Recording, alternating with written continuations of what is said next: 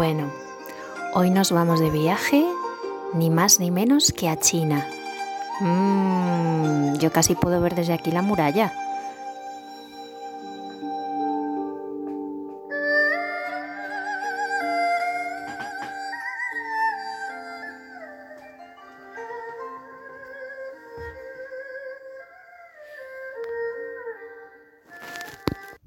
Nuestro cuento se titula En busca del sol.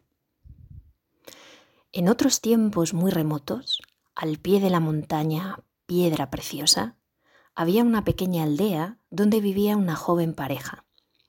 El hombre se llamaba Liu Chung y su mujer Hui Niang. Ambos trabajaban la tierra y a veces tejían sus propias ropas. Y así contemplando atardeceres, amaneceres, los pájaros pasar, pasaban muy felices los días. Eran una pareja tan feliz que todo el mundo los elogiaba. Después de cinco años, Huinan quedó embarazada. Por fin iban a ser padres. Una madrugada, cuando al este rompía la aurora y el sol se levantaba, y cuando Liu Chun llevaba su azadón hacia los campos y Nan arreglaba las urdimbres y empezaba a tejer, sopló de repente un viento furioso.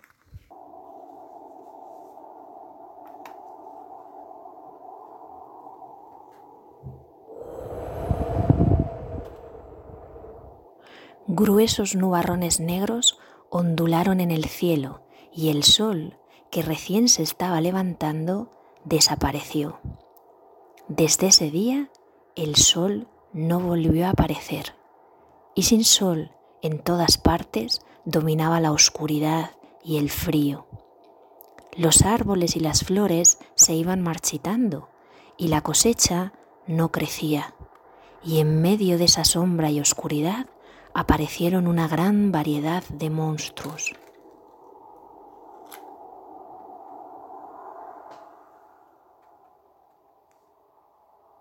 Parecía que venían al mundo con una única tarea, molestar a todos los seres humanos. ¿Cómo era posible seguir viviendo en esos días? Todos estaban muy tristes. Al pie de la montaña Piedra Preciosa vivía un anciano de 180 años de edad.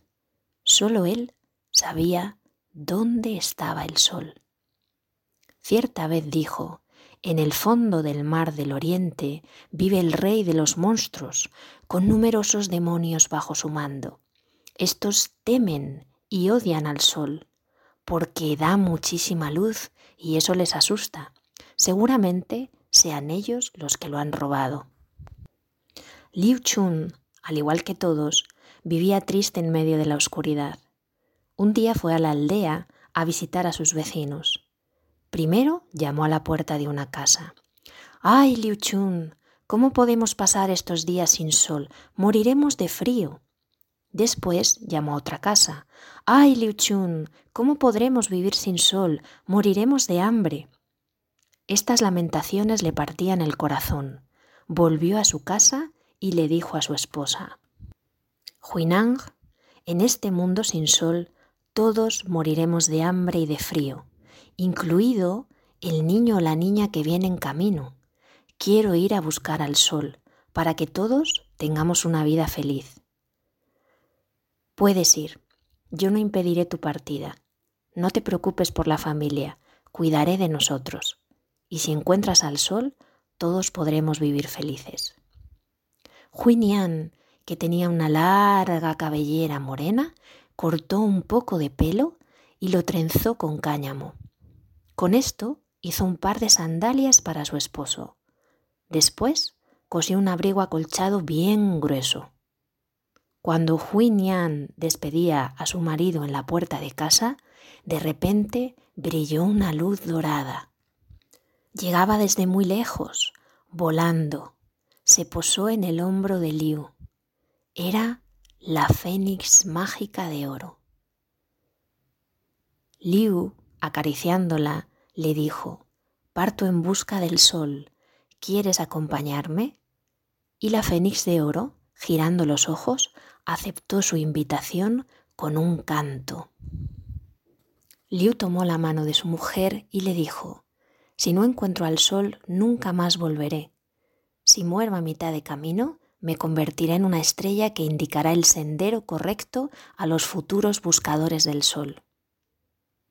Desde que Liu partió siguiendo a la Fénix de Oro, Huinian no dejó un solo día de ir a la cumbre de la montaña Piedra Preciosa para contemplar el camino. Esperó tanto tiempo que ya había perdido la cuenta de los días, y el cielo continuaba oscuro sin ninguna señal de luz solar. Un día, desde la cumbre de la montaña, de repente vi una estrella radiante que volaba de la tierra hacia el cielo. Al poco tiempo volvió la fénix de oro y se posó al lado de sus pies. Con la cabeza agacha, Huinian comprendió que los monstruos habían atrapado a su marido. Cayó al suelo desmayada y cuando volvió en sí, vio que había dado a luz. El niño que había nacido crecía a un ritmo más veloz que el viento. El primer viento lo hizo hablar el segundo caminar, el tercero lo convirtió en un aguerrido hombre de seis metros de altura. Huinian, al contemplarlo, sintió gran alegría. Lo llevó a la casa y le puso el nombre de Bao Chu. Cada vez que miraba a su hijo, recordaba a su esposo. Mamá, ¿por qué estás triste? le preguntaba Bao Chu, y Huinian le contó todo lo que había sucedido. Yo quiero ir también en busca del sol, propuso Bao Chu después de escucharla. Huinian no quería que su hijo se alejase de ella, pero al pensar que sin sol todo el mundo sufriría hambre y frío, aceptó la petición de su valiente hijo. Así que nuevamente cogió un poco de su pelo de la larga cabellera, lo trenzó con cáñamo y le hizo un par de sandalias. También le cosió un abrigo grueso bien acolchado. Preparó algunas provisiones. Apenas Bao Chu apareció en la puerta de su casa para partir, la fénix de oro volvió y se posó en su hombro. Huinian, señalando la estrella a Bao Chu, le dijo, Hijo mío, esa estrella que ves ahí, la ha lanzado tu padre al cielo. Todavía sigue vivo. Cuando fue en busca del sol, me prometió que haría todo lo posible para colgar una estrella del cielo y que pudierais seguir la dirección que indica, de manera que no podrás equivocarte en el camino. Esta fénix de oro acompaña a tu padre, ella sabrá guiarte. Ve con ella. Bauchu asintió con la cabeza y dijo, Estoy decidido a encontrar el sol, mamá, pero es necesario que no te aflijas. Necesito tu alegría, porque si lloras no podré soportarlo y perderé todas mis fuerzas. Todos los vecinos y vecinas del pueblo fueron a despedirlo. Le regalaron ropas y alimentos y lo acompañaron durante un buen trecho del camino. Bao Chu y la Fénix de Oro partieron desafiando la oscuridad y el frío. Seguían la dirección indicada por la estrella, sortearon increíbles peligros, superaron numerosas montañas, cruzaron 19 precipicios, puentes casi derruidos y llegaron a una aldea. Como Bauchu tenía su abrigo hecho jirones, el frío cada vez más intenso le había empezado a hacer heridas en la piel y se le habían llenado todas las piernas de espina. Los aldeanos rodeándolo le preguntaron, ¿A dónde vas, muchacho? Voy a buscar el sol. Alegres, todos los habitantes de ese pueblo inmediatamente le hicieron un abrigo nuevo, le dieron nuevos víveres y le prepararon otras sandalias para que pudiera seguir con su camino. Le invitaron a dormir en una de sus casas para que cogiera calor. Y a la mañana siguiente, Bauchu estaba de nuevo en camino, dando pasos tenaces. Cruzó muchos ríos, atravesó innumerables playas. Un día encontró un río tan grande que desde una orilla no podía verse la otra y que inclusive un águila era incapaz de cruzar. La corriente llevaba rocas del tamaño de una casa, pero a pesar de esto, Bauchu no vaciló en arrojarse al agua. Las olas lo azotaban, los remolinos lo empujaban de un lado a otro, pero consiguió nadar tercamente. De repente, el agua comenzó a congelarse. Pero como Bauchu tenía puesto el abrigo de las cien mil familias, el frío no le hizo daño. Lentamente el calor de su cuerpo comenzó a deshelar todo el hielo de alrededor. Abrazó a la fénix, que estaba cada vez más fría contra su pecho, para calentarla. Con un solo puñetazo rompió el hielo que estalló en pedazos y saltando sobre los bloques pudo alcanzar la orilla al lado de su amiga, la fénix. Agotado, llegó a una segunda aldea, Toda la gente se alegró al enterarse de que iba en busca del sol y le ayudaron todo lo que pudieron. Un anciano de barba blanca le dijo, Desde que el sol desapareció, los días ya no son días. Realmente no tenemos nada que regalarte, pero queremos obsequiarte con un puñado de tierra sobre la cual nuestros antepasados y nosotros hemos trabajado. Es una tierra mágica que te será muy útil. El anciano abrió un saco y los aldeanos uno a uno fueron echando puñaditos de tierra. Chu, cargando el saco, continuó su camino hacia el este siguiendo la dirección indicada por la estrella. Subió 99 montañas, cruzó 99 ríos y llegó a una encrucijada. No sabía qué camino debía tomar. Justo en ese momento apareció una anciana y le preguntó, ¿A dónde vas, muchacho? Voy a buscar al sol. El camino que conduce al sol es inaccesible. Te aconsejo que abandones y vuelvas a tu casa lo antes posible. No me importa que el camino sea largo y difícil. Tengo que encontrar al sol. Tengo que encontrar a mi padre. Si no, nunca volveré a mi casa. Al escuchar esto, la anciana le indicó el camino de la derecha y le dijo, por ese camino podrás encontrar el sol. No muy lejos hay una aldea donde puedes descansar un poco. En ese momento, la fénix de oro saltó sobre la anciana. Empezó a mover las alas, a sacudirle con las patas, a picotearla por todo el cuerpo. Bauchu no entendía qué le pasaba a su compañera y trató de ahuyentarla. Después de darle las gracias a la anciana, tomó el camino que le había indicado. Pero justo cuando empezaba a emprender la marcha, la fénix de oro se adelantó y le impidió seguir. Bauchu la quitó de en medio y siguió caminando a grandes pasos. El camino se hacía más amplio y más llano. El viento se paró. Las arenas, los matorrales espinosos, los precipicios desaparecieron. Hmm, todo esto era demasiado extraño. Después de avanzar un poco entró en una aldea de grandes casas. Los hombres eran gordos, con grandes orejas, las mujeres enormes, bellas y elegantes. Cuando los aldeanos se enteraron de que iba a buscar el sol, se sorprendieron muchísimo. Y al contrario que en otros pueblos, se rieron y saltaron mientras le miraban señalándole con el dedo mayor. Se cree un héroe, se cree un valiente. Pero aún así una familia le ofreció vino, otra manjares exquisitos, todos le tomaban del brazo, y esta definitivamente calurosa acogida hizo sospechar nuevamente a Bao Chu.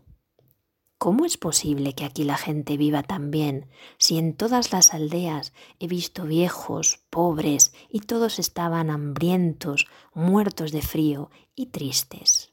Hmm.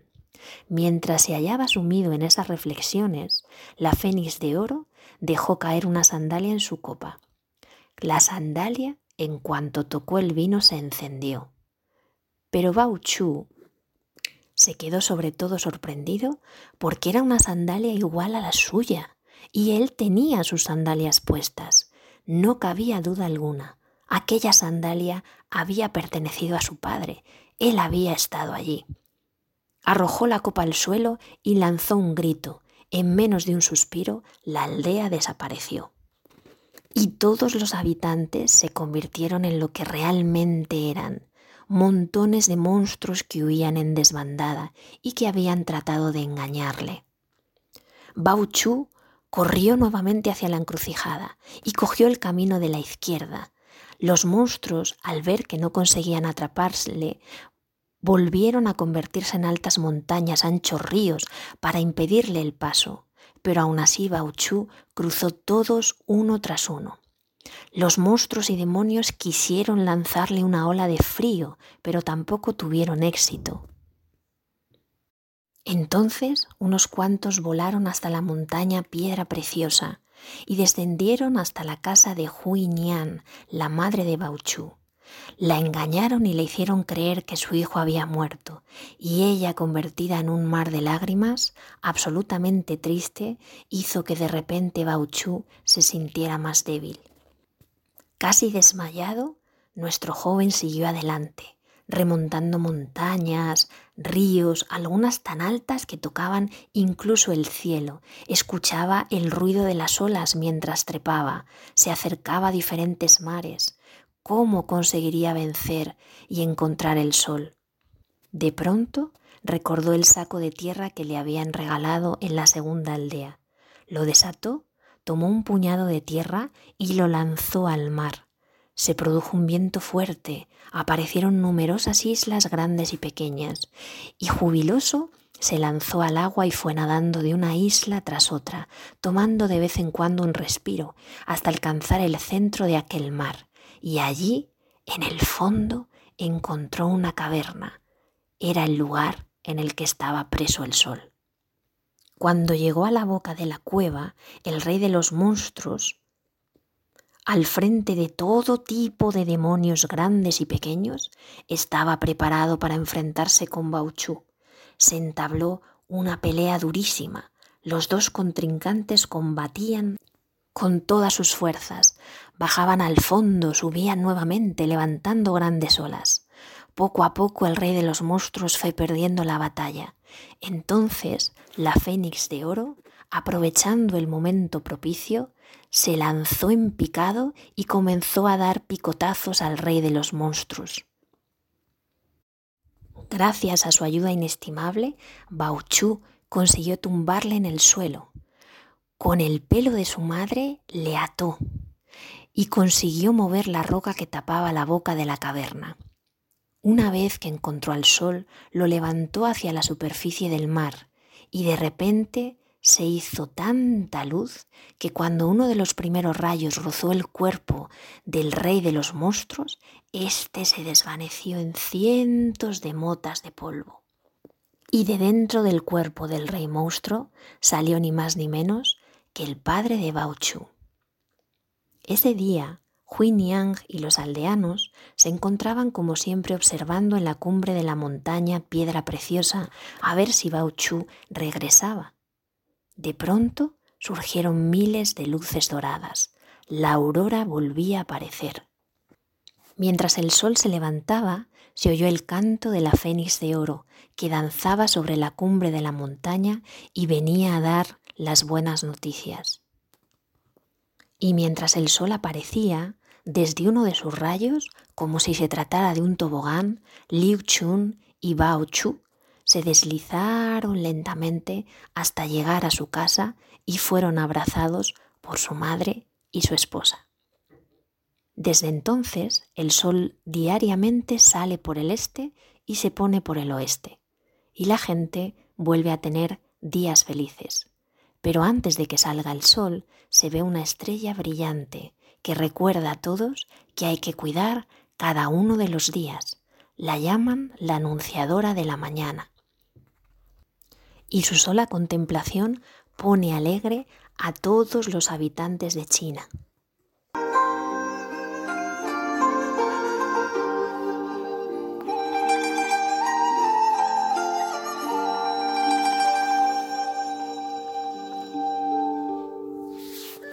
Bueno, que igual pensabais que me había olvidado de saludar. Lo que pasa es que hay que cambiar un poquito. Hoy en lugar de nombraros y deciros hola al principio, os voy a desear buenas tardes, buenos días, buenas noches, según cuando me escuchéis, pero al final, ¿vale? Así que ha sido un placer contaros este cuento.